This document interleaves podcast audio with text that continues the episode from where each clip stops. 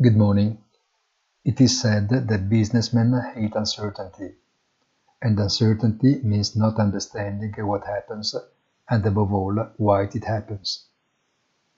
Natural gas was quoted at $10 on August 22, 2022, and is now worth just over $2.30, the same price as 2 years ago. Wheat had touched $1,300 exactly a year ago, and is now less than half. Two striking cases, but not alone. Everything is happening on raw materials. Inflation becomes deflation. No, but it could be. Recession, yes, maybe no, maybe just opposing growth.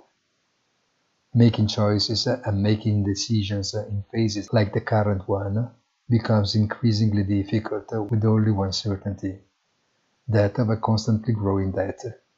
Have a nice day and please visit our site easy-finance.it.